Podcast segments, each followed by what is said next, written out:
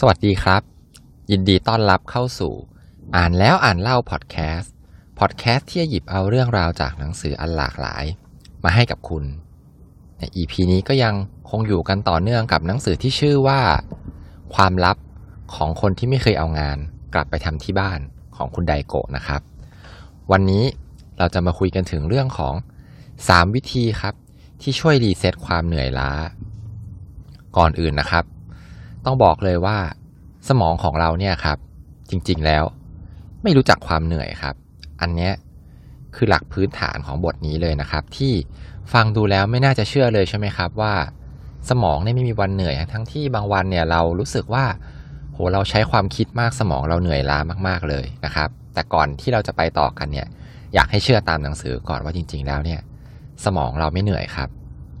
แต่ความจริงก็คืออะไรครับ ความจริงก็คือที่เหนื่อยเนี่ยครับ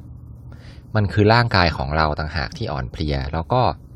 ประสาทสัมผัสต่างๆ ของเราเนี่ยครับ มันเป็นตัวที่อ่อนเพลียแล้วทำให้เราเนี่ยคิดไปเองว่าสมองเราอะเหนื่อยนะครับ วันนี้เราก็มีวิธีการ 3 วิธีนะครับ ที่จะมาช่วยช่วยรีเซ็ตความเหนื่อยล้าของร่างกายของเรานะครับ วิธีการแรกเลยครับ ซึ่งเป็นวิธีการที่สำคัญที่สุดก็คือการนอนหลับครับ การนอนไม่พอเนี่ยครับเป็นสาเหตุที่ทำให้สมองของเราเนี่ยรู้สึกมึนแล้วก็ทำให้ใช้พลังสมาธิเนี่ยไม่ได้ การที่ดีที่สุดครับก็คือเราเนี่ยควรจะต้องนอนวันหนึ่งเนี่ยครับอย่างต่อเนื่องให้ประมาณอย่างน้อยๆ 7 ชั่วโมงครับ อย่างที่บอกไปว่าถ้าเกิดนอนน้อยๆ สมองจะมึนเนี่ยครับก็คือถ้าวัดง่าย ๆ ก็อาจจะวัดว่า ถ้านอนน้อยกว่า 6 ชั่วโมงเนี่ยก็ถือว่าไม่ค่อยดีละ ถือว่านอนไม่พอนะครับ แล้วพอนอนไม่พอเนี่ยครับก็นำมาซึ่งปัญหามากมายเลยครับ อย่างเช่น เกิดความเครียดได้ง่ายครับ แล้วก็สติเนี่ยดูไม่ค่อยอยู่กับเนื้อกับตัวเท่าไหร่นะครับ เหมือนจะให้มีสติเนี่ยยาก แล้วก็สมาธิก็ตกลงด้วยครับ การที่คนบางคนเนี่ยนอนดึกนะครับ เพื่อที่คิดว่าจะได้ทำงานเพิ่มนะครับ อันเนี้ยเป็นความคิดที่ไม่คุ้มแบบสุดๆไปเลยครับ เพราะว่า คุณน่ะอาจจะทำงานเพิ่มได้ ไม่เยอะเท่าไหร่ แต่พออีกวันหนึ่งเนี่ยครับมันทำให้อย่างที่บอกไปว่าทั้งสมองเนี่ยมึนแล้วก็เกิดความเครียดง่ายนะครับ แล้วก็สมาธิก็ตกลงในวันถัดไปนะครับ การนอนที่ดีที่สุดครับคือให้นอนช่วงสี่ทุ่มครับหรือว่าก่อนหน้านั้นนะฮะเพราะว่าช่วงเวลาสี่ทุ่มถึงตีสองเนี่ยเป็นช่วงเวลาสำคัญที่โกรทฮอร์โมนจะทำงานครับ กรทฮอร์โมนเนี่ยก็อย่างที่เรารู้กันนะครับ ว่ามันมีประโยชน์มากๆ แล้วก็ที่สำคัญอีกอันหนึ่งครับก็คือ ไม่ว่าคุณจะนอนดึกนะครับ หรือคุณจะนอนเร็วเนี่ย คุณควรที่จะต้องตื่นมารับแสงแดดในตอนเช้าครับ เพราะมันเป็นการทำให้เรารีเซ็ตนาฬิกาชีวิตนะครับ อีกข้อหนึ่งที่น่าสนใจครับก็คือคุณไดโกะเนี่ยเขาแนะนำว่าให้เราอาบน้ำนะครับ ก่อนที่จะนอนเนี่ยประมาณสักหนึ่งชั่วโมงนะครับ หรือมากกว่านั้นนิดหน่อย อันนี้เนี่ยจะช่วยให้เราเนี่ยครับหลับได้ดียิ่งขึ้น แล้วก็เหมือนเดิมเลยครับก็คือ ให้หลีกเลี่ยงแสงแสงสีฟ้านะครับสองชั่วโมงเป็นอย่างน้อยก่อนนอน แสงสีฟ้าเนี่ยก็มาจากเจ้าเก่าครับก็คือ โทรศัพท์มือถือของเรานั่นเองนะครับถ้าใครที่หลีกเลี่ยงไม่ได้จริงๆครับ ผมแนะนำว่าเดี๋ยวนี้มันจะมีแบบเป็นแอป ที่เรียกว่า blue light filter นะครับที่ช่วยในการตัดแสงสีฟ้านะฮะก็ ถ้าพอถึงช่วงใกล้เข้านอนก็เปิดฟังก์ชันนี้ขึ้นมานะครับ ก็จะช่วยได้บ้าง แล้วก็เหมือนเดิมครับ ฝึกสมาธินะครับ การฝึกสมาธิเนี่ยทำให้นอนหลับได้ดียิ่งขึ้น หรือว่าถ้าเกิดใครเนี่ยครับเป็นช่วงเวลาที่สำคัญจริงๆนะฮะต้องอดนอนเนี่ย คุณไดโกะก็แนะนำให้ทำ power nap ครับ power nap ก็อย่างที่เราเคยคุยๆกันมาในหลายตอนแล้วนะครับ ก็คือการงีบหลับช่วงกลางวันนะครับ คุณไดโกะเนี่ยก็แนะนำว่า ช่วงเวลาที่เหมาะสมเนี่ยครับก็คือจะเป็นช่วงบ่ายนะครับช่วงบ่ายโมงถึงบ่ายสี่ไม่ให้ดึกไปกว่านั้นนะครับ เพราะว่าเดี๋ยวมันจะไปรบกวนเวลาในการนอนของเรา การหลับ power nap แค่ 15 หรือ 20 นาทีเนี่ยครับมันเทียบเท่าได้กับการที่เราเนี่ยนอนตอนช่วงกลางคืนเนี่ยถึง 3 ชั่วโมงเลยนะครับ แต่อันเนี้ยก็อยากจะให้ใช้เฉพาะเวลาที่จำเป็นนะครับ แล้วก็ยิ่งใครที่มีปัญหานอนหลับตอนกลางคืนไม่ค่อยดีเนี่ยครับก็อย่าไปทำ power nap บ่อยเกินไปนะฮะ หรือถ้าเลี่ยงได้ก็ดีกว่านะครับ อันนี้ก็คือข้อที่1นนะครับเรื่องของการนอนหลับ ถัดมาครับข้อที่ 2 ข้อที่2เนี่ยก็คือการพักประสาทสัมผัสครับ อย่างที่บอกไปแล้วว่า บางครั้งที่เรานึกว่าสมองเราเหนื่อยเนี่ยจริง ๆ มันไม่ใช่มันเป็นเรื่องของประสาทสัมผัสครับ ทีนี้ประสาทสัมผัสที่สำคัญที่สุดครับก็คือดวงตาครับเนื่องจากการที่เส้นประสาทนะครับ แล้วก็กล้ามเนื้อเนี่ยอ่อนล้าเนี่ยครับ เราก็ ควรจะต้องพักนะครับ อย่างที่บอกว่าจุดสำคัญที่สุดเนี่ยก็คือตา วิธีการพักตาที่คุณไดโกะเขาแนะนำเนี่ยครับ ก็มีวิธีการง่าย ๆครับ อย่างแรกก็คือการประคบอุ่นครับ 5 นาที ประคบอุ่นยังไงก็คือให้เราเนี่ยครับเอาผ้าขนหนูนะครับ ชุบน้ำอุ่น หรือว่าจะชุบน้ำแล้วไปใส่ไมโครเวฟก็ได้นะฮะแล้วก็มาประคบปิดที่ตาเนี่ยเอาไว้ให้แบบอุ่นๆ ร้อนนิดร้อนเท่าที่เราโอเคครับ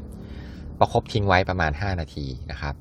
หรือใครที่มีผ้าปิดตาที่เป็นเจลนะครับ ก็ใช้แทนกันได้เหมือนกันนะฮะวิธีที่2ครับก็คือถ้าเกิดไม่สะดวกนะครับ ก็ขอแค่ให้ปิดตาครับหลับตานะครับ แล้วก็อยู่ในแบบนิ่งๆนะฮะสักประมาณ 5 นาทีนะครับ อันนี้ให้พักตาเฉยๆนะครับ ไม่ไม่ได้ให้หลับนะฮะนอกเหนือจากประสาทตาแล้วครับ กลิ่นเนี่ยก็ช่วยให้เราพักผ่อนประสาทสัมผัสได้เหมือนกันนะฮะ คุณไดโกะเนี่ยเขาก็แนะนำไว้ 3 กลิ่นครับก็คือกลิ่นโรสแมรี่นะครับอันนี้เนี่ยจะช่วยจะช่วยฟื้นฟูอำนาจจิตของเรา กลิ่นเปปเปอร์มินต์ครับจะทำให้เราเนี่ยกระฉับกระเฉง แล้วก็กลิ่นอบเชยครับจะทำให้การรับรู้และความจำของเราเนี่ยดีขึ้นครับ สุดท้ายอันที่3ครับก็คือให้เขียนความกลุ้มใจเนี่ยออกมาครับผู้ฟังเคยรู้สึกไหมครับว่า เมื่อเราเนี่ยเป็นคนขี้ลืมจังเลยนะครับ บางทีแค่เราเดินไปที่ซูเปอร์มาร์เก็ตตั้งใจไว้นะฮะว่าจะไปซื้อหลอดไฟ แต่พอเราเดินไปในซูเปอร์มาร์เก็ตเนี่ยครับเดินไปเดินมา ไปเจอพวกสินค้าลดราคานะครับเป็นซุ้มสินค้าลดราคาเนี่ยเราก็ไปเดินช้อปปิ้งไปเลือก สักพักหนึ่งปรากฏสุดท้ายอะครับ เรากลับบ้านไปโดยที่เราอะลืมซื้อหลอดไฟครับ ซึ่งเป็นความตั้งใจแรกของเรานะครับ หรือแม้แต่เราเดินอยู่ที่บ้านเนี่ยครับ เราตั้งใจแล้วว่าเราจะเดินขึ้นไปที่ชั้นบนเนี่ยเพื่อที่จะไปหยิบของอะไรบางอย่าง แต่เราเผลอไปเห็นโต๊ะของเราเนี่ยครับมันสกรปรกมันแบบรกเราก็ไปจัดโต๊ะหรือไปทำความสะอาดไปเช็ดโต๊ะแป๊บหนึ่งสุดท้ายเราเดินลงมาที่ชั้นล่างโดยที่เราลืมครับว่า เราขึ้นไปเนี่ยเราจะไปหยิบอะไร อันนี้เนี่ยจริง ๆ ต้องบอกก่อนนะครับ ว่าคุณไม่ได้ขี้ลืมนะครับ มันเป็นเรื่องของความจำใช้งานครับหรือที่เรียกภาษาอังกฤษว่า working memory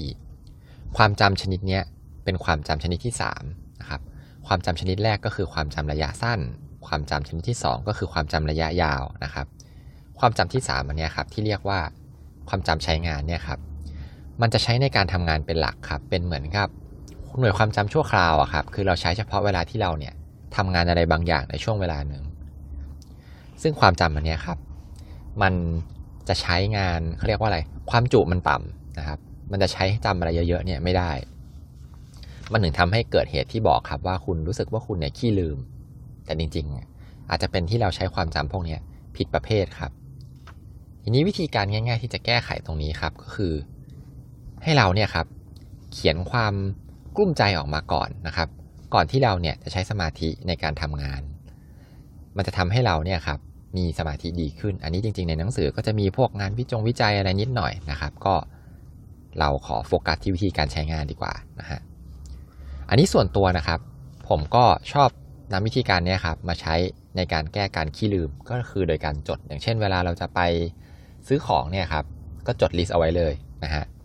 หรือมาประยุกต์กับงานก็ได้ครับว่าบางทีที่เรารู้สึกว่าเราวุ่นยุ่งมากๆเนี่ย เราก็จดงานที่แบบเป็นงานง่าย ๆ แต่ว่าหลาย ๆ อย่างเนี่ยจดลิสต์เอาไว้นะฮะหรืองานบ้านอะไรพวกนี้ครับ ถ้าเราก็ไล่ทำทีละอย่าง